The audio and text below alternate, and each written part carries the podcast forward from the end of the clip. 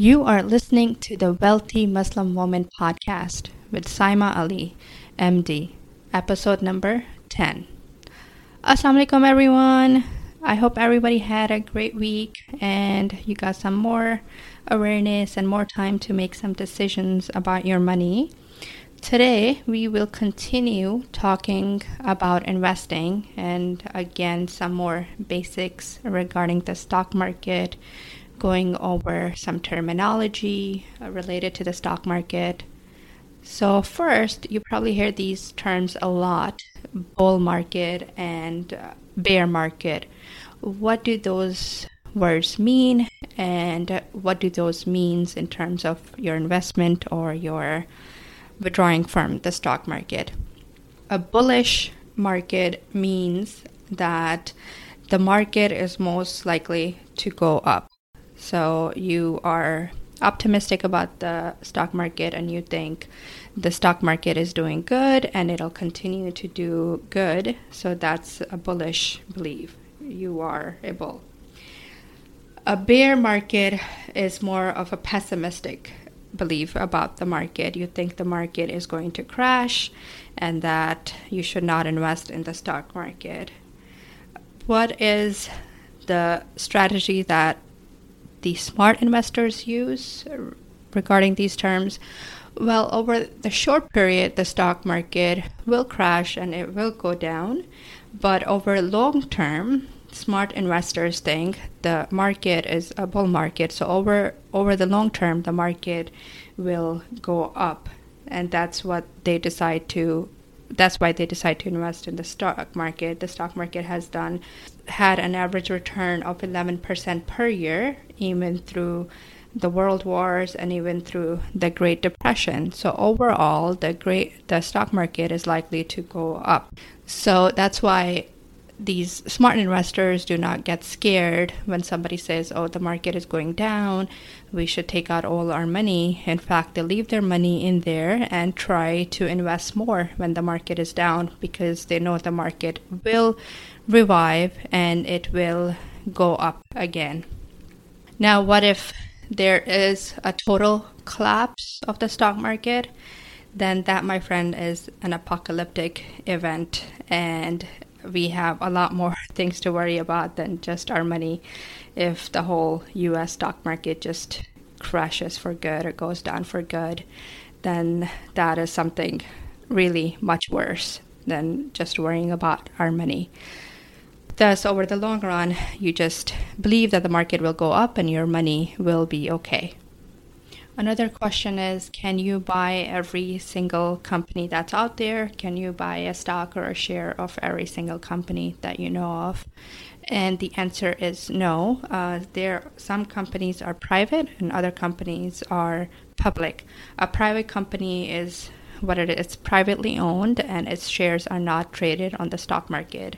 Examples of some big companies that are privately owned are Mars, M&M, uh, Domino's Pizza, Lego, and IKEA. These are some fa- some famous companies that are privately owned. Now, that does not mean they will always be privately owned. They may decide to become public, and uh, that is done through IPO, initial public offering at the market. So they'll have their initial price and people can decide whether it'll be a good investment or not for them and they'll go ahead and buy the stock. Now, what is the difference between a privately owned company and a public company? A private company doesn't have to reveal anything about its financial statements, about its uh, tax, or any other details about its finances. Whereas publicly traded company is required to find a quarterly financial reports with the Securities and Exchange Commission, and these reports are available to shareholders and the public in general. So anybody can go and look up what the reports were like for that company for previous year. Its revenues, its cost of sales, its tax expenses, administration cost, debt load, cash value, and everything else. Now, is the stock market only for those with big salaries or those who are already rich? That is also another big misconception associated with investing that only rich can invest and only rich can keep getting rich with um, with the stock market. However, that's not true. That's why I decided to make my group and my uh, podcast for everyone. I actually want to be more specifically geared towards those with low income and people who come from less education and people who are just immigrating. But at the same time, people with higher salaries are not much smarter with their money. I have many doctor friends uh, who are in debt and they're they have more limitations actually even though you may think doctors have higher salaries and they're rich, um, but uh, consider this doctors have a late start. We're in school, we're till we're 26, 27. Then you have residency training, then you have fellowship training, and uh, you are making less than minimum wage during those years, during the training years. And even when you graduate, you are starting, most likely, you are starting with a huge student loan debt at really, really high interest rates. So just because somebody is a doctor or a lawyer doesn't mean they are much better off. They might actually be in a worse scenario. Their net worth is very much negative compared to somebody who may have what's considered an ordinary job. So just because somebody has a higher level education, just because they have a higher salary, does not necessarily mean that they are richer and there's also a lot of social pressure to buy the big house, to buy the most expensive car, and to show off like we are rich, even though you are borrowing money from the bank. You know, you're getting the high mortgage at a at a high interest rate, and does not that does not necessarily define wealth. So you can literally invest in the stock market just with a couple of dollars a month for 50 60 dollars even less than that you could start investing in the stock market and growing your wealth yeah, you can buy fractions of a share if you buy directly from a company through their dividend reinvestment plan. So you don't even have to buy a whole share of a company. However, there are things that you must watch out for, such as commission. If you are buying a stock Uh, a share of a company for $30 and you are paying $25 in commission, then that's not really helping you over the long run or even at that time. This belief that only the wealthy can invest in the stock market was probably too was probably true in the past because uh, when you had the full service brokers and they used to charge very high commission and you had to buy share in round numbers or multiples of hundreds. So you had to purchase 100 shares of a company in order to invest which could end up being very expensive and especially with the high commissions many people did not think it was reasonable to invest in the stock market in the old days but over the years, it has become very affordable, even some of the times uh, free, to start investing in the stock market. Small investments have good returns over the long run. So the stock market historically has done about 11% return over the last 100 years. So even if you invest $75 per month in the S&P 500 index fund, which is uh, basically investing in the top 500 companies in the in the US, then in 20 years you can have close to $60,000. How much of a commission is too much?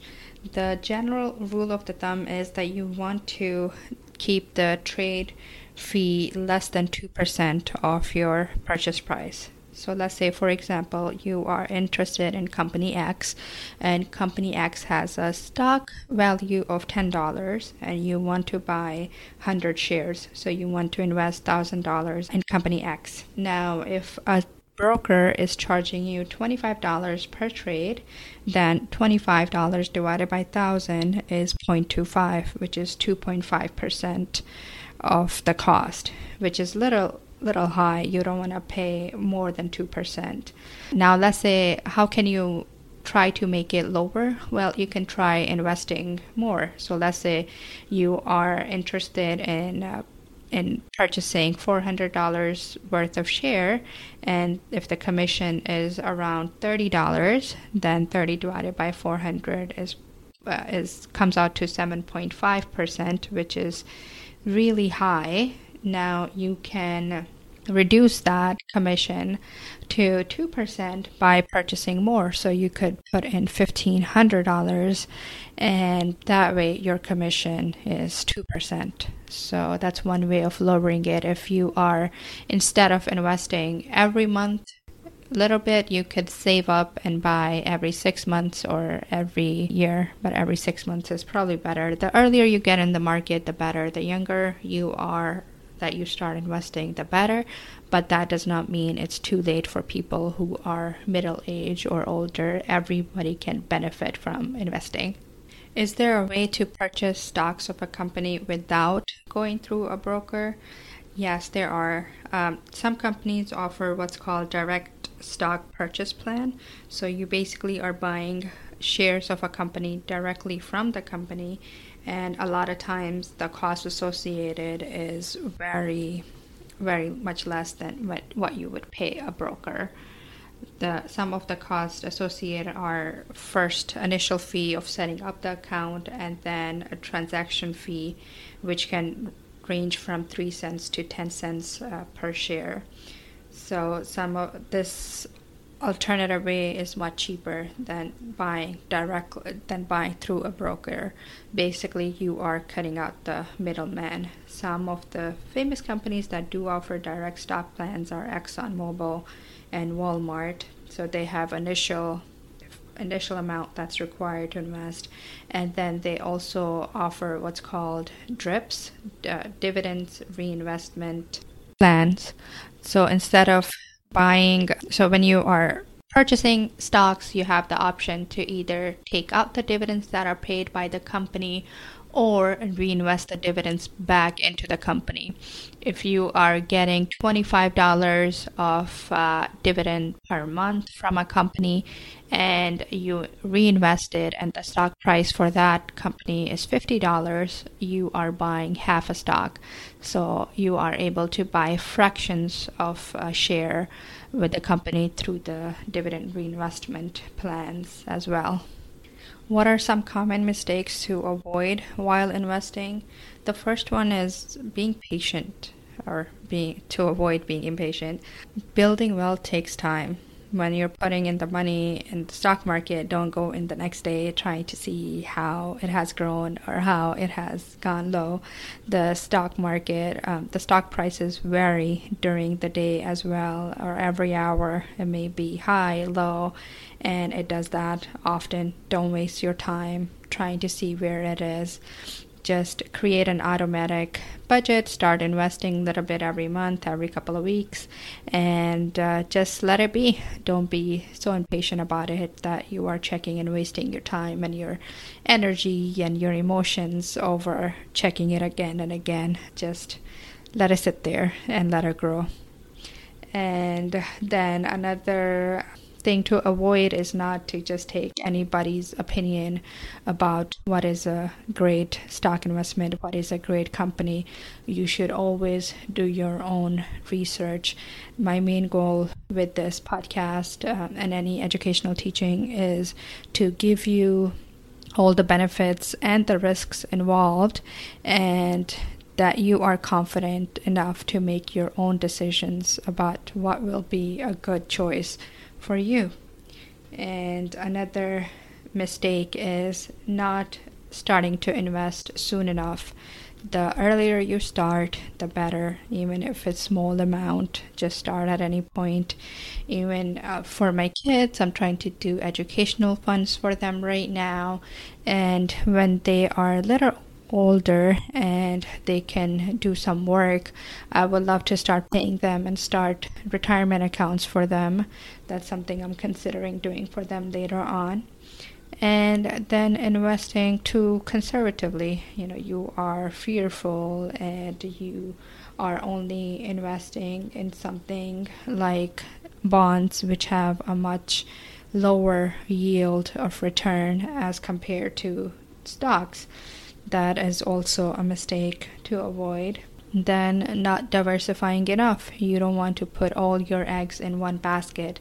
You want to diversify by different do different type of investing, but at the same time you don't want to over diversify where you are putting where you are putting a little bit of money into so many different companies and you don't even understand what they are and it becomes hard to manage. And little bit money in one company may not grow as much as more amount of money in the same company. So over diversifying can also be a problem as well as under diversifying. And then also concentrating on uh, too much on the stock price just because a company's stock price is cheaper and you can afford it doesn't mean that that's the best investment. There are many penny stocks out there that I experimented with a long time ago, and there is much more risk involved in those than a company who may be big company selling a share at a $50 or $100 that may be a better investment over the long run and your money may have a better yield and may stay there instead of losing all your money in the penny stocks. And then again investing in what you don't understand. Never buy something that you don't understand. That's the biggest mistake that you can avoid. And what else? Also, try to avoid any sort of debt. Don't use credit cards or other sorts of debt just for investment or other purposes. You are paying too they have a high interest rate. It's okay to use a credit card that you are able to pay off at the end of every month.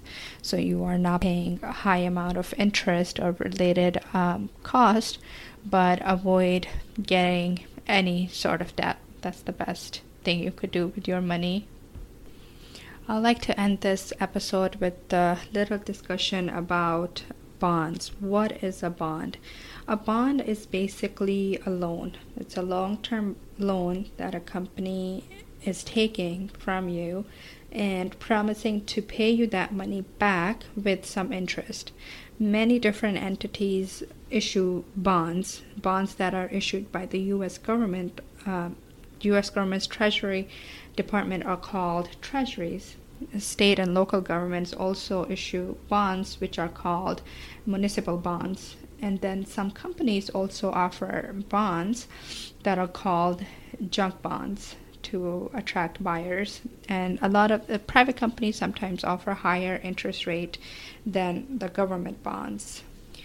Bonds are considered a safer investment because you are guaranteed the amount of money you put in back with some interest as well. Well, you are guaranteed the money that is issued by on the bonds that are issued by the government, but sometimes if the company is offering it and they declare bankruptcy, then there may be issues with uh, returning your money. But the return on bonds is not as high as the stock market because it is considered a safer investment compared to the stock market. The average return over the last century has been around 4% for bonds versus uh, 8 to 10% for the stock market. So if you had put in 5000 in the treasury bills 50 years ago, then today it would be around 30,000 Whereas if you had put that same 5,000 in the stock market, then 50 years later, with average 10% growth, it would be close to 800k. So there's a huge difference in uh, terms of return in the stock market versus the bond market. And also, since the bonds issue, the bonds give you interest, they are not considered halal by some who think that modern day banking interest is similar to riba that's mentioned in the Quran. But of course, some not everybody believes or thinks that the modern day banking interest is the same as riba. So some people do invest in bonds as well as a safer form of investment. Okay, that's it for today. Inshallah, I'll talk to you again next week and we will continue talking about investing. I'm not sure how many more episodes this will take, uh, but this is a big topic, so it may take some time. All right. Bye. Until next time.